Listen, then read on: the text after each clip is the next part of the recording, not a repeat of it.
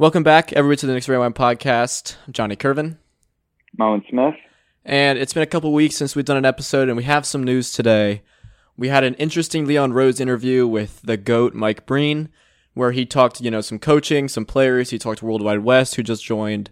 We made a move a few days ago where we released Trier and signed Theo Pinson. We're going to talk about that for a few minutes. Then we're going to talk about another recent signing, Jared Harper, and say goodbye to our boy Kadeem Allen.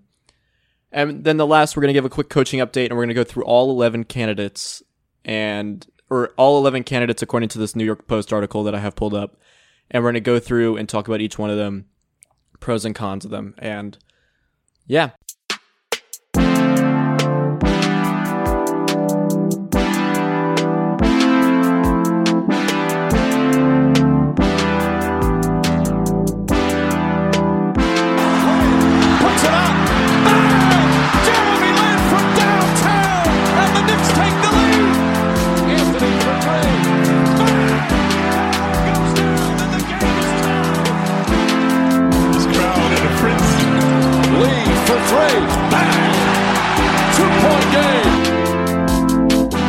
So let's start with the Leon Rose interview. This happened pretty recently, and we both watched it the other day. What were some of your initial thoughts about Leon Rose? Because he hasn't spoken to the media much, so it was just nice to hear from him. What kind of stood out to me a lot was Leon he's a very professional guy. He was very vague with a lot of what he was talking about, but I think that was good. A couple of specific moments, like when he was talking about young players, he kind of put RJ and Mitch in a stratosphere above. Like, those were the first two guys he mentioned, and then kind of like added in Frank and Knox and Dennis, right, later on. That was one thing that pointed out to me. I like him. I like the way he talks. He sounds like he knows what he's doing. Mm-hmm. He sounds like he works hard. He clearly has like a history in basketball. Like, he played in college, he played in high school. It's hard to imagine that guy playing in college. Yeah, it's hard to imagine that guy being a basketball player. Yeah. In general, but still, and he's been around the game forever. And I think one thing that gets overlooked about agents, coming in, is like they do very similar jobs as GMs in some way, because they have to evaluate talent as well.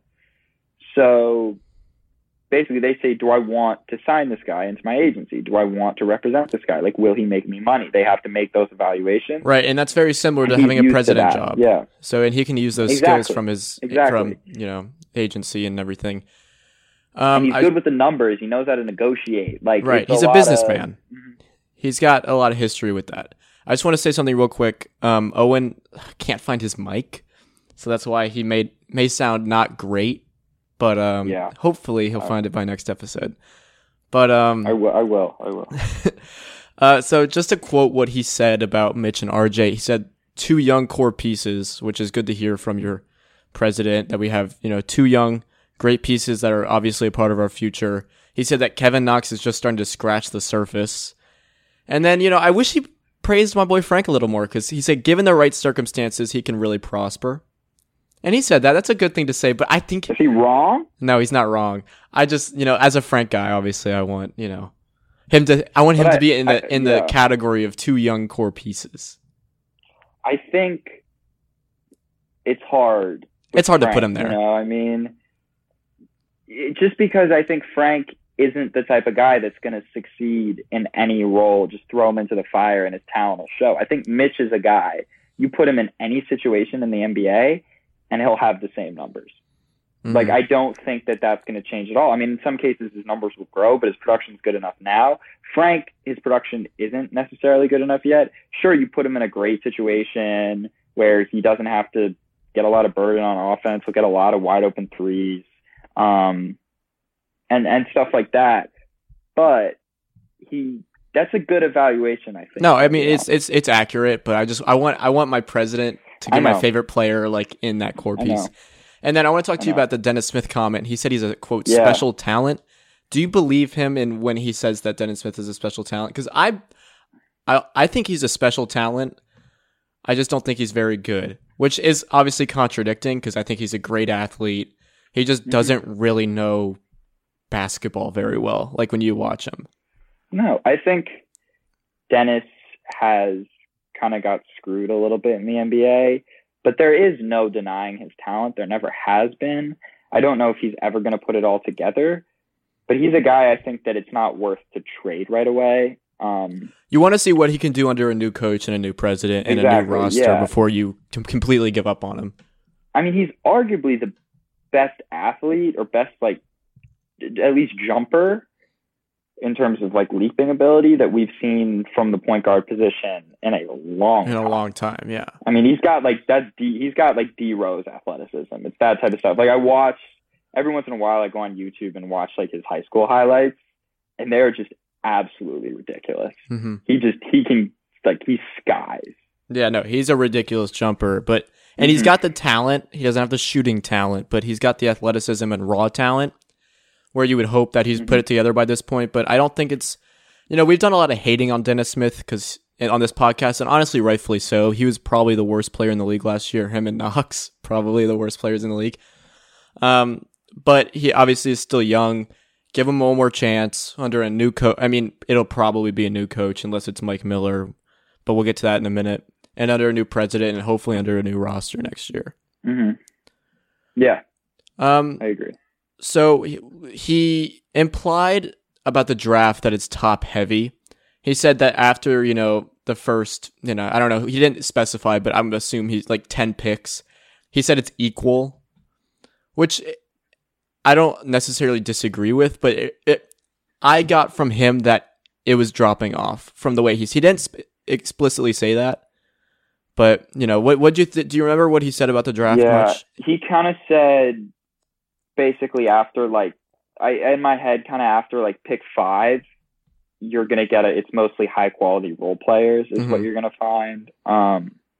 There are a lot of guys though in the draft that I think are very boom or bust. Guys that like are either going to be really good or they're not going to be really good. Do you have any names off the top of your head that? Yeah. In terms of guys like that, I think like Cole Anthony is one that sticks out to me. Anthony Edwards, guys that are like very, Wiseman. I think Edwards is safer, but I see the difference with that is I see a role for Wiseman where he's not a superstar. I don't necessarily see a role for Cole Anthony like that. Like he either is a high volume scorer or he's not that good, or he's just a super inefficient player who's little and kind of morphs into like a Brandon Jennings type who's out of the league in 8-9 years because there's not a lot of role for those players. Right.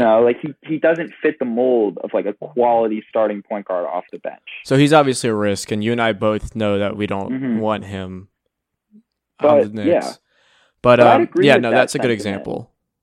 I'd agree with that sentiment where he's like, there are a lot of guys that have like some really good skills and some really bad skills. Mm-hmm. Like there's some guys that can shoot really well and get to the basket really well, defend really well. Guys like Okoro who is a really good defender and will do a lot well, but cannot shoot to save his life and can't really like put the ball on the floor yet. Right. There are a lot of guys like that in this draft class. Mike Breen asked Leon Rose a lot about coaching, and he had high praise for Mike Miller. He said under the circumstances, he did a great job, which you and I think we both agree that he did a good job. We're going to interview like 9 to 11 guys, which is a lot of guys. And we're going to get into those in a bit, but he said that, in terms of team identity and style of play, that's going to be up to the coach. So we're going to use coach's strengths, which makes sense. But it's not going to be Leon Rose as much involved in team play and team identity, aside from, picking players and doing transactions and trades, free agency, the draft. So a lot of next year's success, if we have any, I think is going to rely on the coach. So I think I've been kind of underappreciating this whole coaching search a bit. Like it's kind of gotten a little repetitive for me, but I haven't really realized until after that interview how important it is because, the style of play and everything is going to come down to whoever it is. Mm-hmm. So I agree with that. Yeah. I agree with that. I also agree with, I like the way that he's approaching that. And I think it's the right way to approach it is build my team around what my coach wants so he can coach to the best of his ability. Right. And maximize the group. Right. Build a roster around your coach's strengths. Mm-hmm. And how your coach wants to play. Mm-hmm. So if your coach is like a Tibbs guy, get a lot of bruisers, you know, get a lot of guys who are going to play defense, and maybe you'll eke out like 104 points a game, but the other team is going to score 102. Right. You know, and like get those types of guys. But if it's an Atkinson, get a lot of shooters, you know, get a lot of shooters, space the floor, move the ball, space the floor. And I think he has the right mentality with that, because coaches often come in and want to play a certain way. Because the Knicks have had like four coaches in a row who have been like, we're playing fast, we're shooting. And then like Hornacek, that was a big goal of his. And then he comes in with a bunch of guys who like to slow it down, and at the end of the shot clock, Mellows and Roses and all those types of guys who don't necessarily play fast.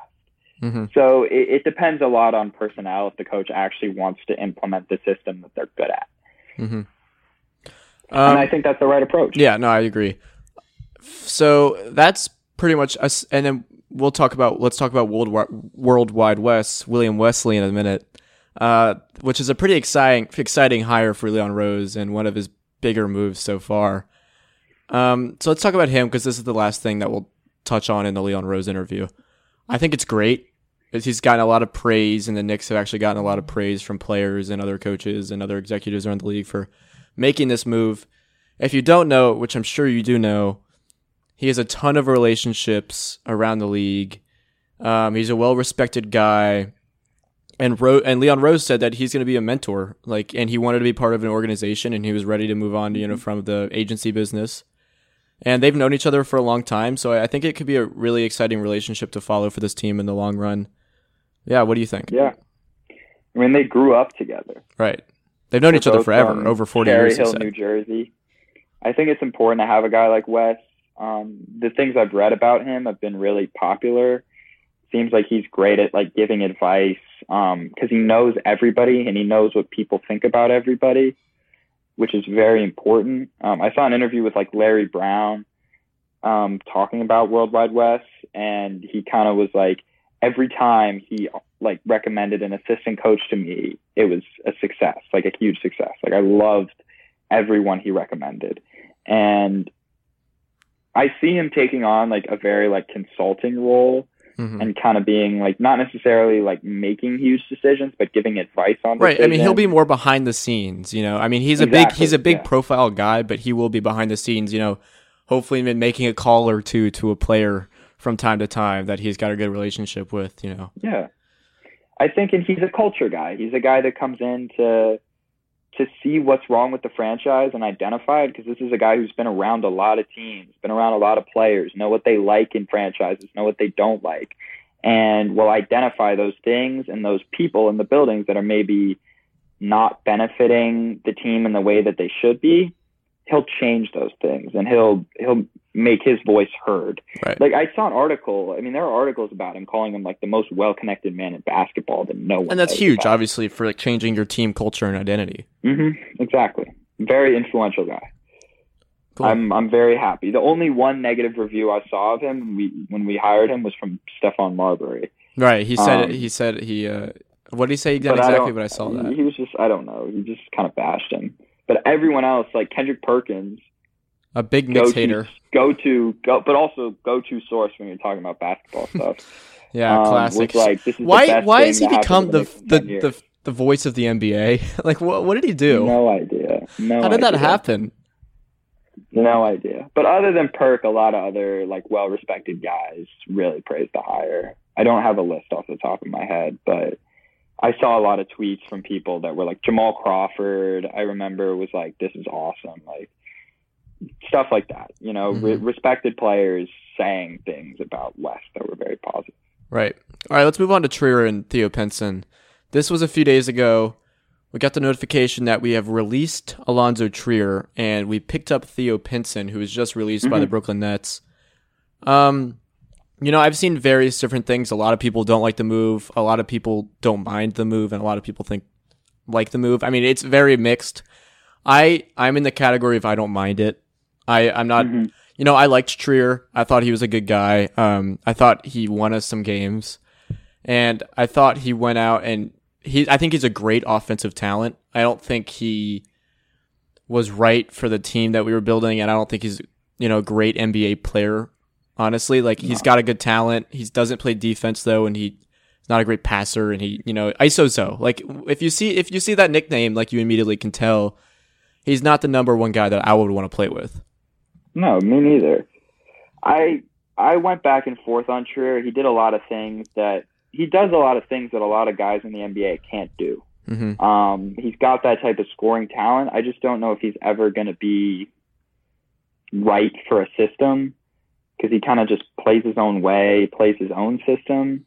He's always kind of been like that. And his advanced stats, like even if on the surface he had a good game, like he had a good rookie season, he was pretty efficient. His advanced stats, even on offense, weren't very good.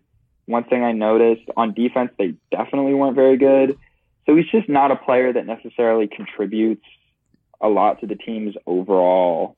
Because if he doesn't have the ball, he doesn't do much. Right. You know, he needs the ball in his hands, and even when the ball's in his hands, he's gonna body people. And I remember he always loves to throw an elbow, and really just no one stands in his way from score. You know. Mm-hmm. So you know, and he said something. I think it was maybe in the middle of the season that he doesn't like the nickname ISO because he wants to be more than that. But we never. Granted, he didn't have a ton of opportunities under Mike Miller because he didn't play a whole lot. We didn't see a whole lot of change, and.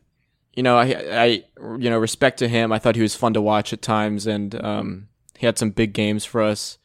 But it really doesn't make a whole lot of difference. And shout out to @JazzAP on Twitter. I saw this tweet that Pinson has a team option that doesn't need to be exercised until October. He's a trade chip. A Brock Aller contract. Doubt he starts next year on the roster. He's a more useful piece than Trier, and Trier also doesn't have an insignificant contract. I think it's over $3.5 million, if I'm not wrong.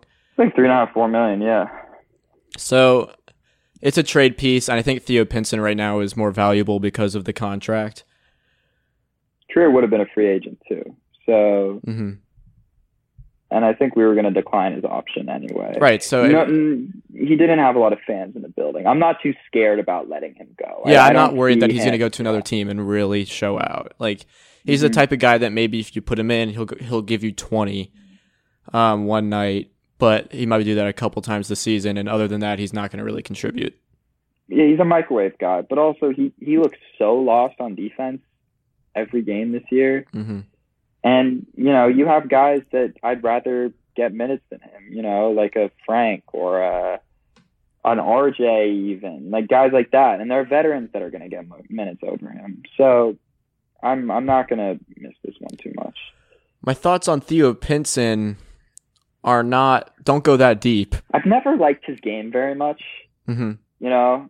You know, he was great in the G League. He spent most of his time in the G League over on the Long Island Nets.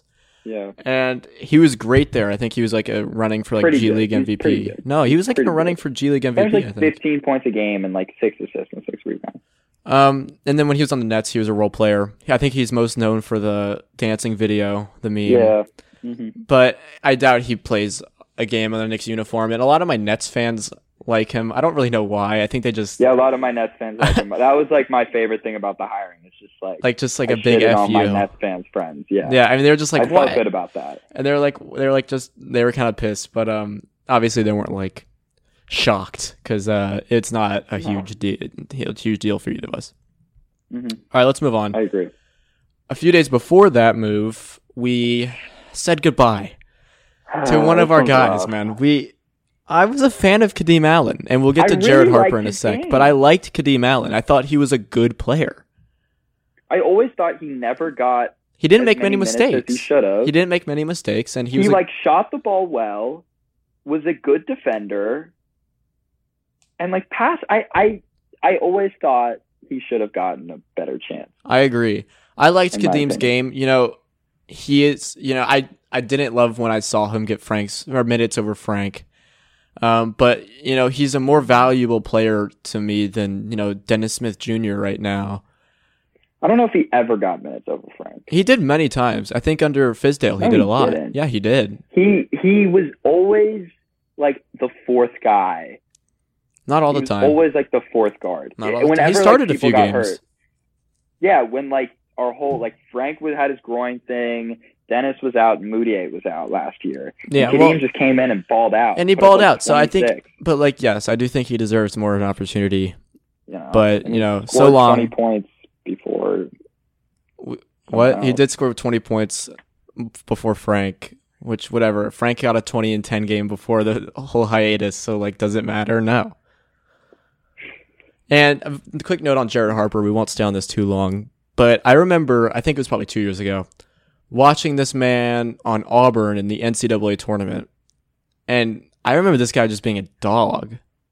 Like, yeah, he's short, he's quick, he's athletic, he's really fast. And he was just going into bodies at Auburn. I haven't watched him at all in the NBA. I'm not going to lie. I have not watched him at all. No idea where he's been, and I had no idea he was even on the Suns. I knew he was in Phoenix, but I never watched him. Like, obviously, I'm really not watching Phoenix games, but I liked his game from the few games that I saw when he was at Auburn, because he was a great piece for me. He's a reason. I think he was a big reason why they made it so far. I think he was on the team when they made it to, like, what was it, the Elite Eight? No, they made it to the Final Four. Right.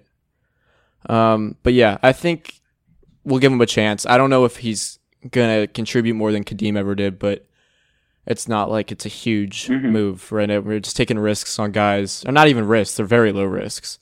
We're just taking chances on guys, and I have no problems with that. Yeah, me neither. Do you want to end the show by doing 10, 15 minutes on coaching? Yeah, let's talk about the coaching candidates. All right, so I'm pulling up this New York Post article titled Breaking Down All 11 Candidates for a Knicks Head Coaching Job. We're not going to read it, obviously. We're just going to go through the names that they have, because I think this is the most recent list that I've seen on the internet. So we'll go from top to bottom. I don't think it's in any specific order. That's not true. It's in alphabetical order. So the first one is Kenny Atkinson, my favorite out of all 11. But you go ahead. You start with Kenny. This is my guy. And like, this would be such a win. Not even just because I really like him as a coach. Just because I really want to just have a win over my net fan friends who all love Kenny. Excuse me. Sorry, go ahead. I would just... I'd have a field day. Oh, me too, because they all loved Kenny Atkinson. And, you know, obviously the whole Kyrie and KD, they're the reason he's gone, because he did a fantastic job there, and he's a great development guy. And he may not be the best numbers guy or the best rotations guy, but he's the perfect guy for this roster right now, in my opinion. I agree. I totally agree. I think you look up and down the line of players that he's developed and done well with, guys that literally, like, guys that were picked beyond 15, and guys like LeVert and Allen and Dinwiddie might be the best of all. And same with like Joe Harris. Like, just seeing that a guy can shoot and is like, I'm going to put him in positions to succeed. And he did that. He plays to players' strengths really, really well. And he did that with Dinwiddie, you know, put Dinwiddie in a lot of pick and rolls, and he really succeeded. Right. And it's worth noting, before Kyrie got hurt, he was having the best offensive season of his career. Right. So I, you know, Kenny, if we hired Kenny, that would be a home run in my opinion. For sure. And he's a CAA guy, and he was a Knicks assistant for 4 years, from 2008 to 2012. Yeah. But also, just if the way the Nets fans reacted, like my Net fan friends reacted when we signed Theo Pinson, the way they'd react when we signed Kenny Atkinson, it'd be like my best day. Yeah, it would be a fantastic day for both of us. Yeah. All right, let's move on to Mike Brown. And we interviewed him, I believe, last year or 2 years ago when we were looking for a coach, and we ended up getting Fizdale. But he was LeBron James's coach. He had a good record with him, but obviously he had LeBron James on the Cavs. This was pre-Heat era. And he led the Cavs to LeBron led the Cavs to the finals. But he's got a good coaching record, 305 and then 187. So that's a really good coaching record. And he was fired in 2010 after an early playoff exit. And it was also LeBron's last year in Cleveland. And he was hired by the Lakers head coach in 2011, and they made the playoffs, but they were really bad for the next 5 years. Yeah. So it didn't. He hasn't proven that he can win without a superstar. Mm-hmm. But he's a good defensive guy, and you know, he's not my favorite candidate here, but no, he's definitely not my favorite candidate here. I mean, he's won games, but I mean, I think you could have put anybody with LeBron, and LeBron in that era, that's probably the best LeBron has ever been, just in terms of like pure talent. Those last few years with the Cavs, he won 2 MVPs. Mm-hmm. He was just an absolute, like, I can't find a word. He was just like an absolute freight train and mm-hmm. just a dog. And no one, like, he was the most unstoppable man in basketball. And then same with the Lakers. The Lakers were a pretty talented team in the years that he was with them, and he only lasted like 2 years, mm-hmm. you know, and got fired 5 games into the season when they had Dwight and Nash and Kobe. Right. So that obviously didn't go well. I'm not a fan. And then we can spend a little less time on this next one. Yeah. I honestly, I don't know anything about him. I just know nothing about this guy. Yeah. Yeah. You want to just move on? And I don't see, like, I didn't see, yeah, I mean, we can move on. I didn't see a lot on this guy. People, like, really. I haven't heard a lot of chitter-chatter about him. But, no, I mean, I know he almost got hired on Fizdale. I mean, a quick note, he's been an assistant for Steve Clifford for, like, a while. That's kind of all you need to know. Talk Chris Fleming. Yeah, you go ahead. Richmond. Spiders. You know? Spiders. So I think I actually heard a lot of good things about this guy. When I did research, I know Bulls fans were super excited when he was named their top assistant this year. And it seems like he has a really strong offensive mind. And has like Nets connections and Spurs connections and Nuggets connect. Like, he's been on a lot of great young teams that have improved a lot. And it seems like he's a good offensive mind, played in Germany for a while. So yeah, I'd be happy if we hired him. I don't know if we're going to, I don't think we're going to, but yeah, sure. Why not? You know, the next guy is Will Hardy. And I love my Greg Popovich successors. He's been an assistant for Pop since 2016, and he was with FIBA basketball for a bit last year or something. And mm-hmm. whether it's Will Hardy or Becky Hammon, I trust Pop assistants. I think they do well most of the time, and I wanted to hire. I'm blanking on his name. Who's the Hornets coach? What's his name? What's his name? Borrego. James Borrego. And so I really wanted him.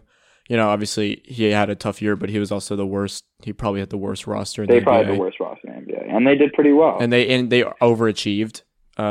This guy seems like a prodigy type guy. Yeah, I mean, like he's 32 years old too. Like I like bringing new blood in, and my dad talks about mm-hmm. this all the time. He wants to bring in a new guy who is young, can relate to players, and he obviously seems like a smart guy considering he's been with Pop for a while. Yeah, and it also seems like this guy is going to get, whenever Pop retires, is going to get very strong consideration mm-hmm. to be the next head coach there.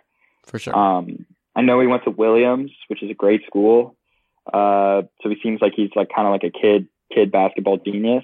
Mm-hmm. So I'd actually be really excited. Yeah, I mean, I think he could do great things for us. But he's been here for a while. Yeah, and he's a great basketball mind and obviously a smart guy. The next one, I might hate on a little bit. I don't like Jason Kidd. I think another note about Hardy. I think he's the type of guy that's really going to wow in his interview. Because he knows it. Because he's definitely a very well-spoken guy. He seems like he's very impressive. Yeah, but I don't think we'll hire him. Fair enough. Jason Kidd. I don't want him.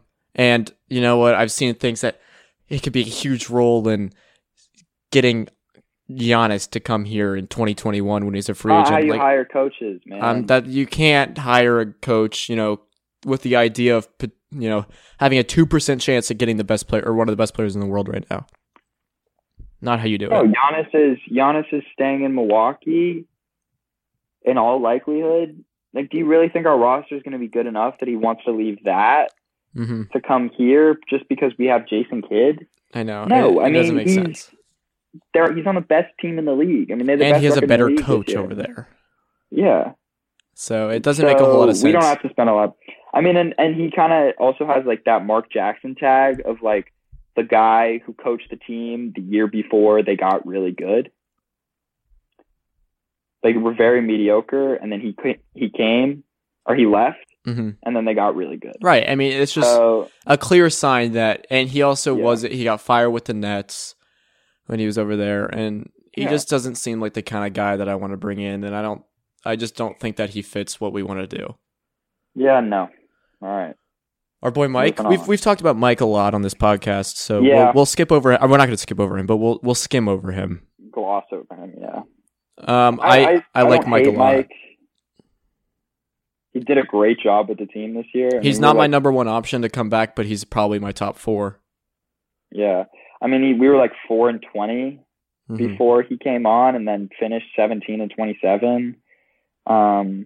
Still not incredible, but you know, I mean, that's a better pace than what we were on, a much better pace. And he made a lot of changes, you know, kind of took away. So like our defense got a lot better with him. Our offense kind of stayed bad. He's a really good defensive mind. I don't know if he's a good offensive mind. He was 17-27, which honestly, like, is not that bad. I'm serious. It's just it's just funny, like, hearing us talk about it. I know. Like, he was 17-27. Like, that's good. I know. I mean, that's like, if we had him at the beginning of the year, we wouldn't have made the playoffs, but we could have made some noise, maybe. You know? Yeah. So I like Miller. Yeah, I think he's a safe pick, and I would feel kind of like, I feel like my reaction, though, if we hired him would kind of be like, meh, you know? He's not. I think there are a lot of guys on this list that I think would be better than him. He's not the shiniest guy, but he's in my top four. And if we hire him, I'll be happy with it. Jamal Mosley? I kind of like this guy. Talk to me. I don't know. From what I've read about him, I know he works really closely with Luka. I know Carlisle, who is arguably the best coach in the NBA, really, really likes him and relies on him a lot. I know he's very analytically minded, which is impressive. Works hard as player development, which is important for us. As soon as I see the word player development with these coaches, my eyes light up. Right. Yeah. So he's known for his player development, and it says here that he's a defensive mind and a strong communicator. And this is what Leon Rose was talking about in the interview. Like, he wants to have a relationship with the coach where they're always communicating, so they know what moves to go after and what style of play and what the team identity is going to be, because they all relate to each other. Yeah, I agree. Interesting name. Jamal with Tom Thibodeau. HL at the end. But anyway, Tom Thibodeau. I don't know. He's old. He's 62. He's just Yeah, I mean, it's just a meh hiring, in my opinion. You know, he's a proven guy. He's a great defensive mind. He might, you know, tire out RJ and Mitch if he plays them 40 minutes a night. But he is a proven guy. He's a great defensive mind. He didn't have success with the Timberwolves, but he had success with the Bulls. Granted, he did have an MVP and Joakim Noah and a good roster. But yeah, I mean, he was in my top 3 or 4 for a while, but I think he's definitely slipped now. I agree. I'd say he slipped, but also, like, in this little description and reportedly was fired in 2019 from the Timberwolves for being too hard on young players. It's just, we're a team of young guys, and we need somebody who's going to develop our guys and, you know, make them good. You don't sustain winning by just, like, getting the Randalls and the whatever Portises of the world and putting them in 1 to 2 year deals and hoping something works 1 year and we'll be a 6-seater. You know? So, yeah, this is not my favorite. Yeah. All right. I'm worried he's going to get the job. I'm worried too, but... You know, if he gets it, so be it. Maybe he can prove that he can work with a young, you know, rebuilding team. Yeah, Ime Udoka. Udoka. Is that as I think I said? Ime Udoka. Udoka. Another pop guy. and which is obviously, you know, makes me happy. What do you think? I don't know a whole lot because I haven't really researched him enough, but I'll get on that. But he's known for his player development, and he's a player's coach. He can form strong relationships, and he played 8 games for the Knicks in 2006. Yeah. Pop, obviously, is the first thing that kind of comes to mind. I heard that he left San Antonio because he feared that he wasn't going to be the guy that was next in line for that job. I don't know how he was liked in Philadelphia. Other than that, you know, seems like an impressive guy. You be around Pop, that's a good thing. Pop assistants do well. But it sounds like I'd honestly like to hire Hardy before I hired him. That's my personal opinion. Yeah, me too. I like Hardy's resume more, and I like, you know, the mind that he has. Still Spurs, you know. But Spurs are Spurs, and, you know, if we hire him, I have to look a little more into him to really come to a conclusion whether, you know, I really like him or not. It's hard to look into assistants, you know, because like, you don't really know what they've actually done, you know. But this is also why you get guys like World Wide West, because he's so well connected, so he probably knows these things. Is able to talk to guys and like, okay, what do you think of Udoka? You know, how do you think he's been? What do you think of him as a coach? He can talk to, you know, other staffers, players, management members. It's just good to get guys who have connections like this because they know how people feel about this guy, or other guys and all the people on this list. So he's going to play a big role. The last guy on this list is the GOAT of all coaches, Mike Woodson. Man. Bring him back. Bring back Woody 2020. I like Woodson. I thought he was great with the Knicks tape era. I really do, and I think he built good relationships. And as Raymond Felton said on the New York Knicks show or Knicks Fan TV the other day in their interview, which was great. He said that he knew exactly how to build relationships with players, but also, you know that he was in charge and he was doing the rotations and he was calling the plays, which is important because you need to know who's in charge. And that's something that Leon Rose said was a big point of decision in hiring a coach, that the players need to know that the coach is in charge. And I think Woodson can do that. And his coaching resume isn't, you know, off the charts. He coached the best Knicks team of the decade. So, I mean, everyone knows Mike Woodson. Mm-hmm. Yeah, I think he did well. He did well at the Knicks. He's kind of gotten blackballed by the league a little bit. Hasn't been gotten really much consideration for a head coaching job in a while. But I wouldn't hate this. I kind of want a fresh face in some capacity. But, you know, it wouldn't be the worst one. I'm not jumping out of my seat for Woodson, but there's obviously a part of me that, you know, brings back some good memories when seeing his name. I know. Cool. Do you have anything else you want to say about these coaches or the Leon Rose or Benson or Harper? Not really. I think it's a good list of candidates. No Mark Jackson. Which is great, which is, you know, good to see because we're both obviously not Mark Jackson guys. Leaving no stone unturned, yeah. All right, well, thanks, guys, for listening. We'll be back when we can when there's more updates. And follow us on Twitter @KnicksRewindPod. Mm-hmm. And we will talk to you guys soon. Thanks. All right.